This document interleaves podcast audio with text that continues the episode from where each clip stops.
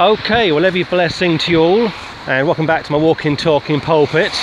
Just a couple of uh, statistics to share with those which may be interested to know that by the grace of God I'm able to walk around three times a week which allows me to cover 15 miles which if I were to calculate over 52 weeks of the year would give me something along the lines of 780 miles 15 miles a week times 52 yeah 780 miles which would be the equivalent of me walking from my home to central London and back two and a half times at my peak of walking around two years ago.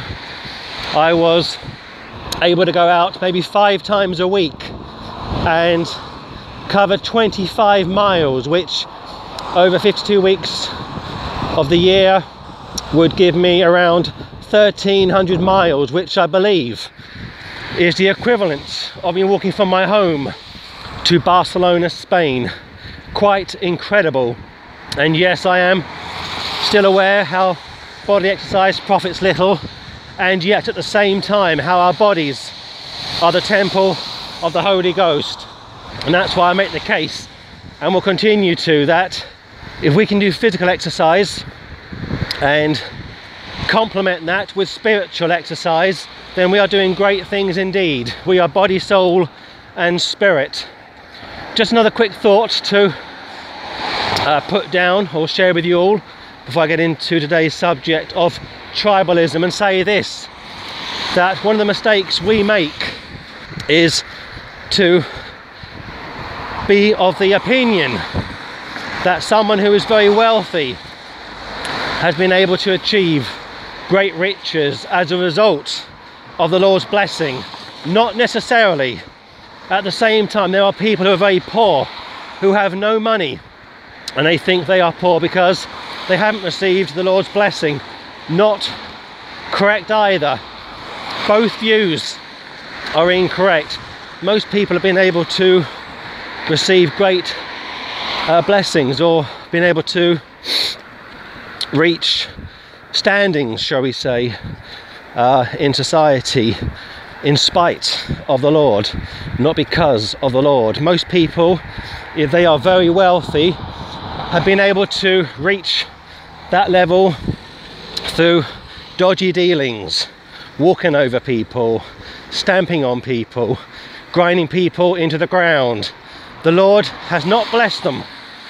So don't think just because somebody is wealthy just because somebody has a great standing or is very respectful that somehow the Lord has blessed such a person. No, that's not true whatsoever. At the same time, I want to say that if you are, say, resentful towards someone who is very wealthy and you think that because you're not, that somehow the Lord will take pity upon you when you die, or somehow you'll be just ushered into heaven. My friend, you are gravely mistaken. The rich man won't make it to heaven, and nor will the poor man make it to heaven. So you can afflict yourself all you want, you can uh, deny yourself all you want, you can rejoice in your poverty all you want, but when it comes down to your salvation, whether you're rich or poor, it makes no difference whatsoever. You must be born again. And I say that because I think a lot of people have got it into their minds that rich people are going to burn and poor people are going to be saved, are going to rejoice. Nothing could be further from the truth. In fact, it goes back to that old expression concerning the Lord giving, on the one hand, enough rope to save a person and on the other hand enough rope to hang a particular person. A very bizarre analogy I know but I think it's a very relevant one. And if I get a chance I will come back and further elaborate on my justified concern when it comes to people rejoicing in their wealth to almost lamenting in their poverty. Get under the blood if you're not saved, get under the blood. It's all about the blood of Christ, no more, no less. But let's get into today's subject if we may. It's a very cold and blustery day, so I hope this recording will come out okay. And my apologies if I'm somewhat uh, a bit sniffy, but we are very much in the winter season now. Before I got saved, I knew a lot of people, and some of my friends were political and some were not. And I can remember one particular chap, a political character on the left, who was an atheist. And we call such people the loony left. He was a nice guy, don't get me wrong, but he was a misguided guy. He was a naive guy. He I think looking back now, suffered fools gladly. And during my years of knowing him and speaking to him, he told me some interesting stories, which looking back at it now, are somewhat uh, pitiful. He had a Catholic sister-in-law, a right-wing Catholic sister-in-law, and he would go to her home throughout the year, maybe Christmas and Easter, and certainly for birthdays. But the problem that he had with his sister-in-law wasn't only that she was on the right of politics and he was on the left, but how they both liked to drink. They both drank to excess. Always a dangerous thing. And on one occasion he went to his in-laws home, got into a ding-dong with her, an argument over politics, can you believe? Politicians, can you believe? And I thought to myself, how pitiful imagine sitting down and uh, writing to your favourite politician and saying, hey, Mr. Such and Such, or hey, Mrs. Such and Such, I've just had an argument with my sister in law, or my husband or my wife over you. Can you help me out? I've taken a stand and they've frozen me out, and I'm no longer part of their inner circle, and I'm very much in need of your help. For example, can you help with my food bill? Can you help with my mortgage? Can you help get my kid into a good school? You know very well, don't you, that 9 out of 10 uh, people that you would put that request to would have no interest whatsoever in coming to your aid. And therefore, when I think about this particular chap arguing, falling out with his Catholic sister-in-law over people he didn't even know, it's not only a joke, it's tragic.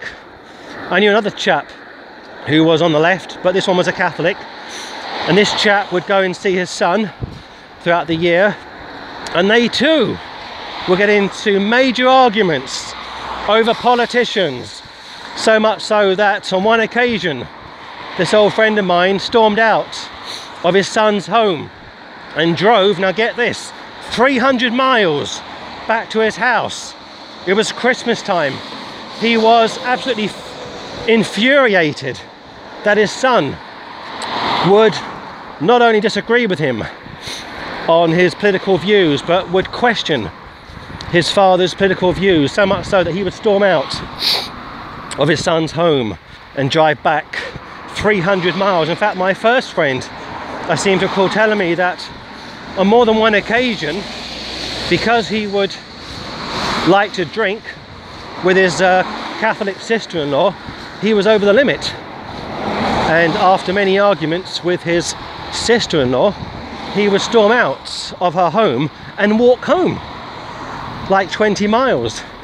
Absolutely pitiful. Do you think these politicians would fall out with each other over you?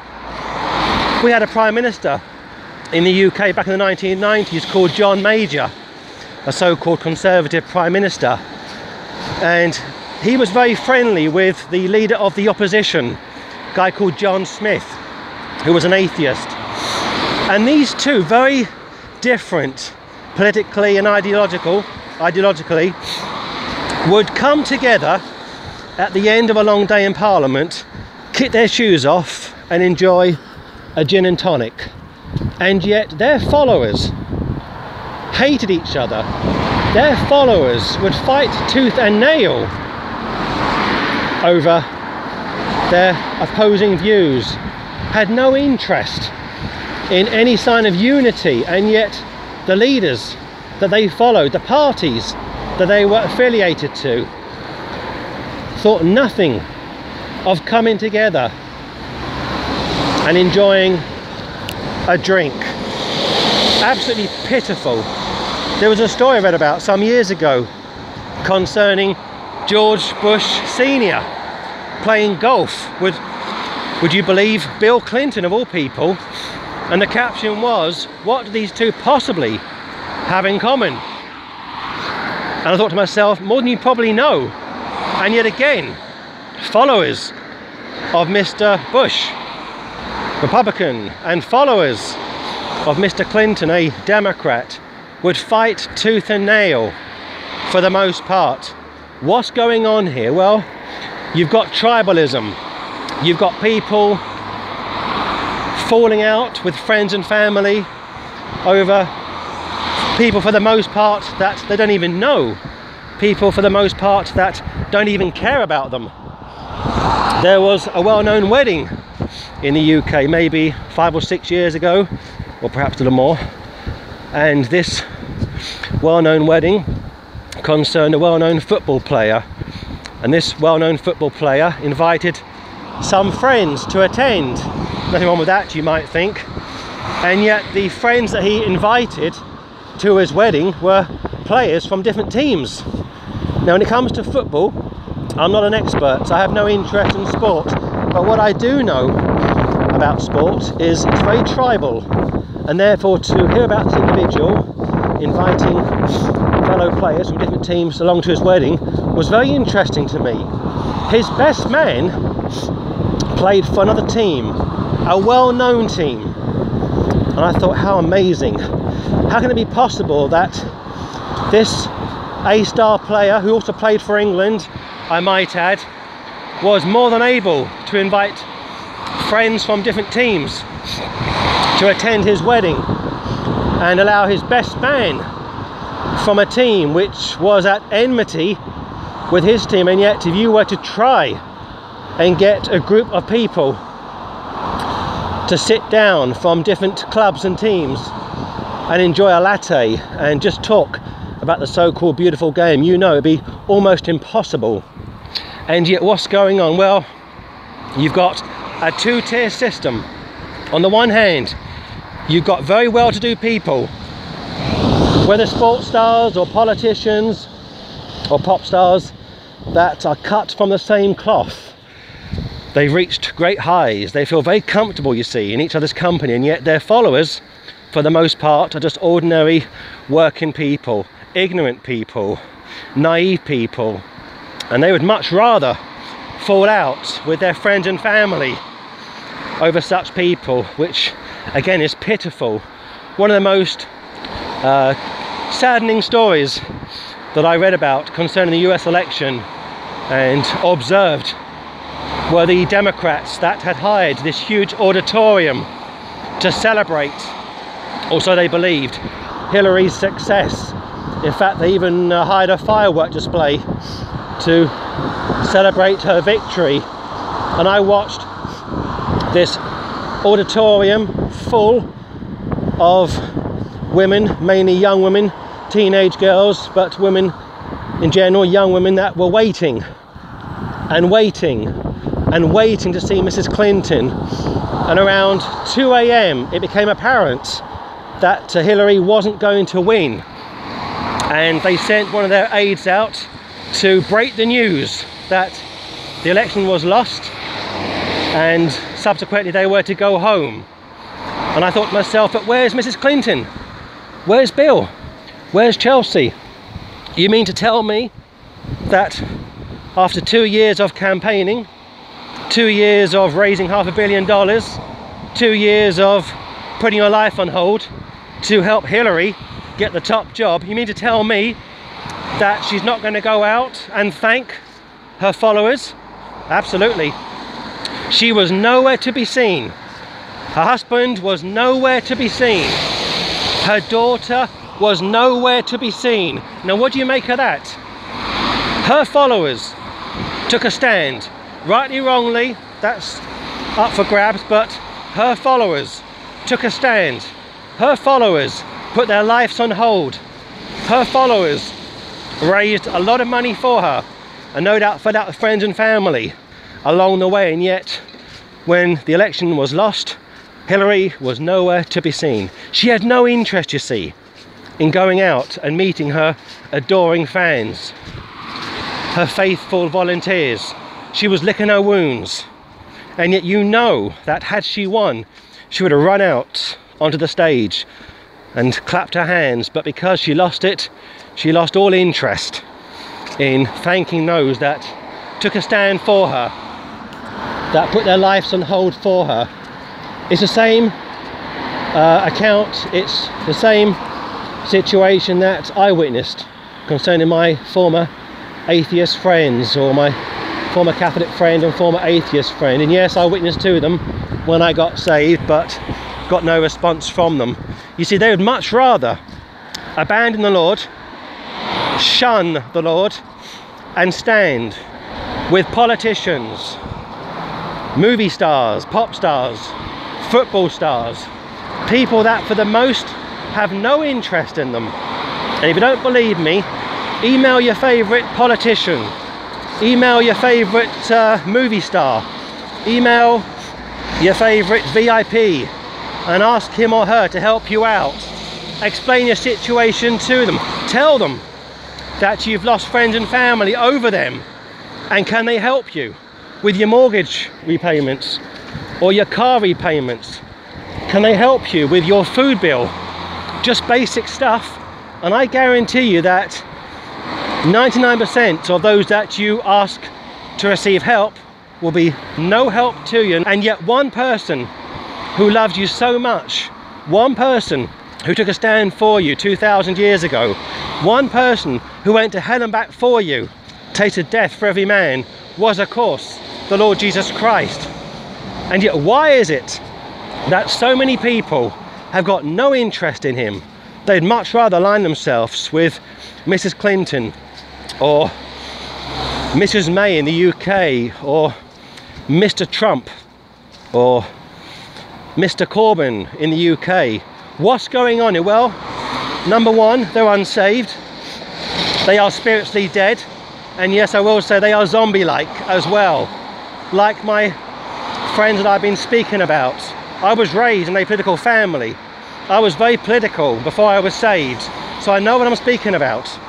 And although I hold no grudges and I'm very much at peace with myself and the Lord, praise the Lord, I still feel grieved.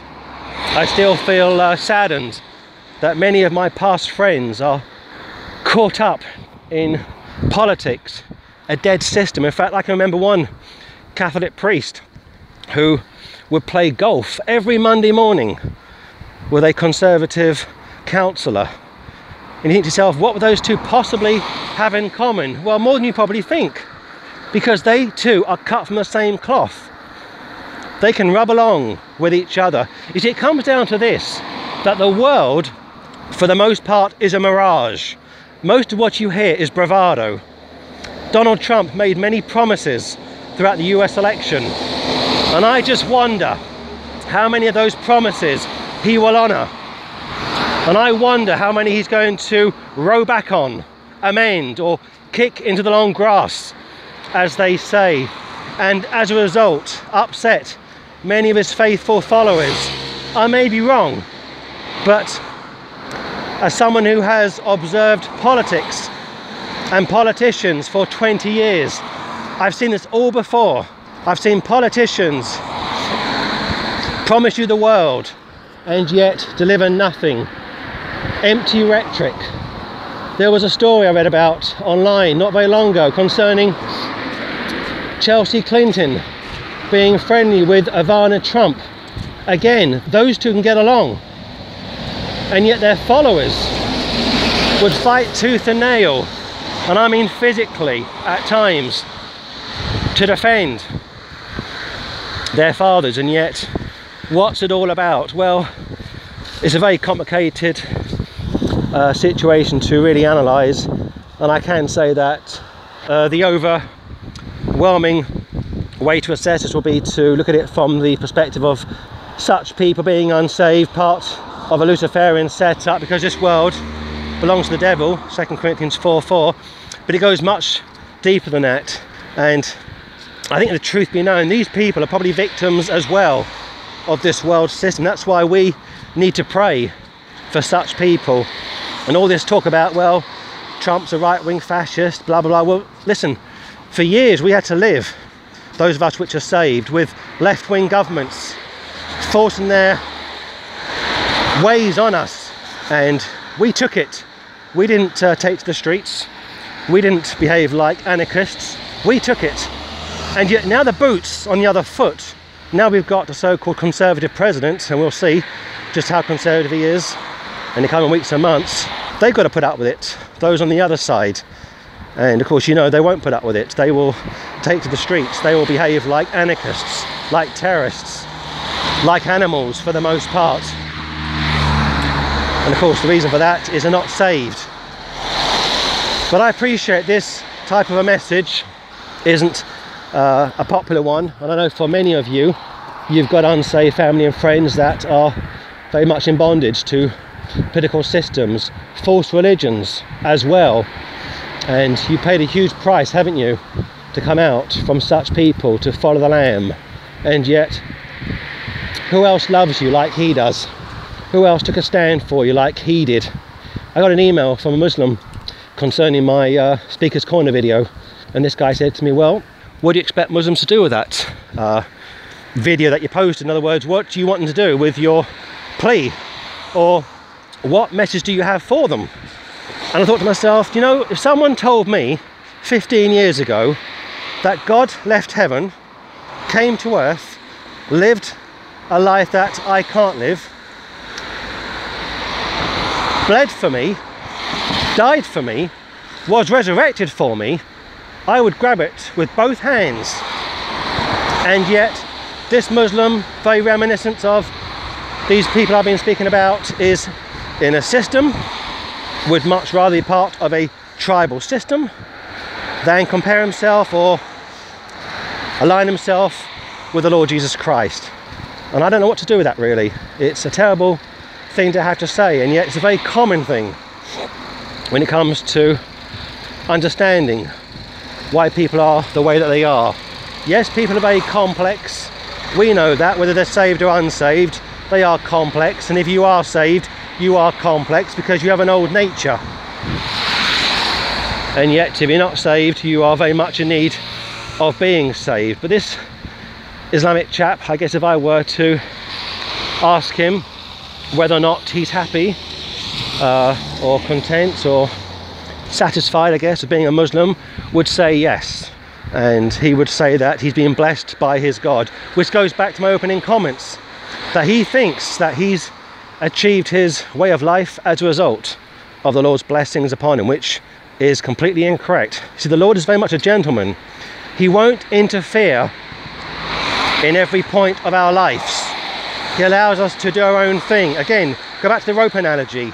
Enough rope to save you, enough rope to hang you. And this is what I think is devastating that so many people could be from the uh, science world, very much into evolution, happily cruising through life, thinking that they've got this great truth because the Lord no longer bothers with them. He no longer convicts them over their sin. And yet when they die, straight to hell. Religious people going to mass every day or going to the mosque every day or the synagogue every day or praying and fasting every day, afflicting themselves every day, living like a priest, living like a monk, living like a nun, and yet they're not saved. And they too have a false sense of assurance. And this is why it's so important not to follow your feelings, not to follow the mob, not to get caught up with all the hysteria, whether religious or secular. And yet it was very interesting to monitor the US election. Well, I've been following many for years and it's been a very unusual one to follow. And yet, at the end of the day, they are unsaved people. Do you understand that? They are unsaved people. Look at Trump at the Al Smith dinner. He bows his head and one of the priests leads the benediction, the closing prayer. and Trump is swaying left to right. Have you seen it? It's a great clip to watch, fascinating. And he's swaying back and forth. His eyes aren't closed. And you say, What's your point, James? My point is this he's not praying, he's not a believer, he's a humanist. He's like John Smith back in the 1990s. Trump doesn't pretend to be what he's not, and for that I commend him. I salute him. I can't stand people who pretend to be what they're not and do so to get something from you, whether religious or political.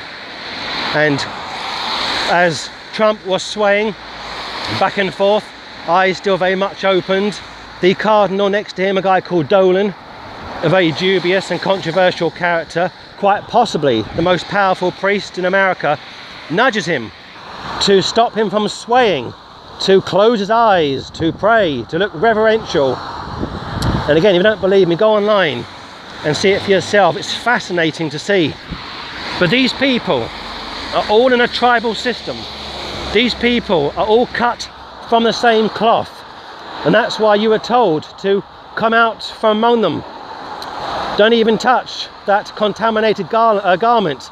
Don't even be affiliated with such people because they will let you down. Mark my words, they will let you down, whether British or American or European or Australasian, I don't care. They will let you down because they're not saved and they're very much following the spirit of the world. So I'm going to sign out. My voice has almost gone.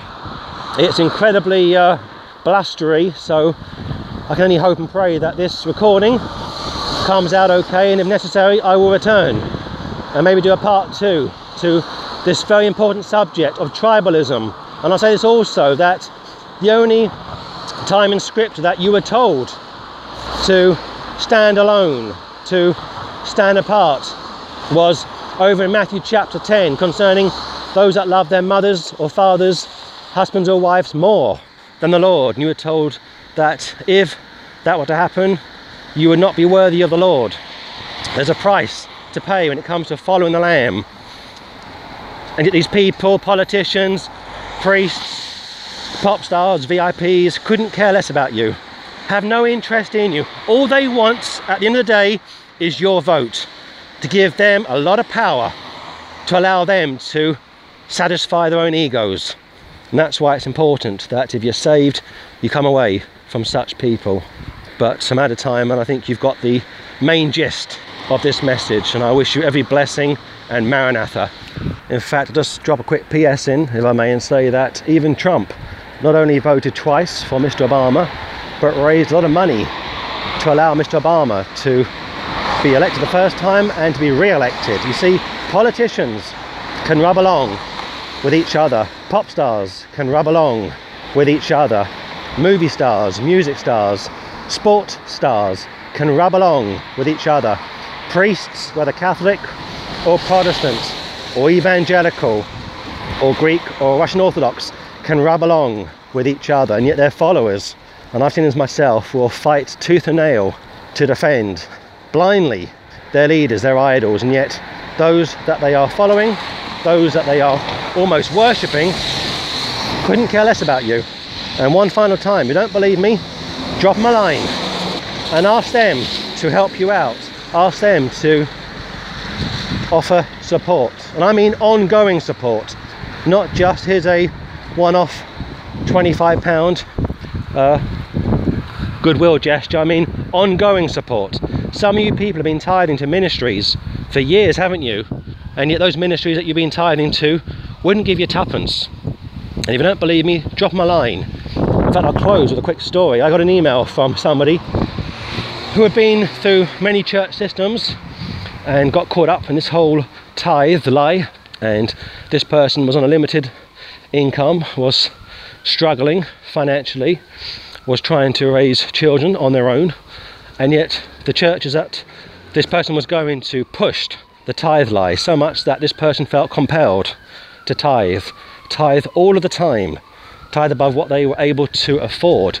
And it got so bad that on more than one occasion this person had to go without a meal in order to allow their children to eat because they were terrified that money that was expected uh, towards the church, if it didn't come, if it wasn't uh, offered or if it wasn't given faithfully, would result in a curse. What a terrible story and a true one. And yet this person's children are now agnostic, indifferent.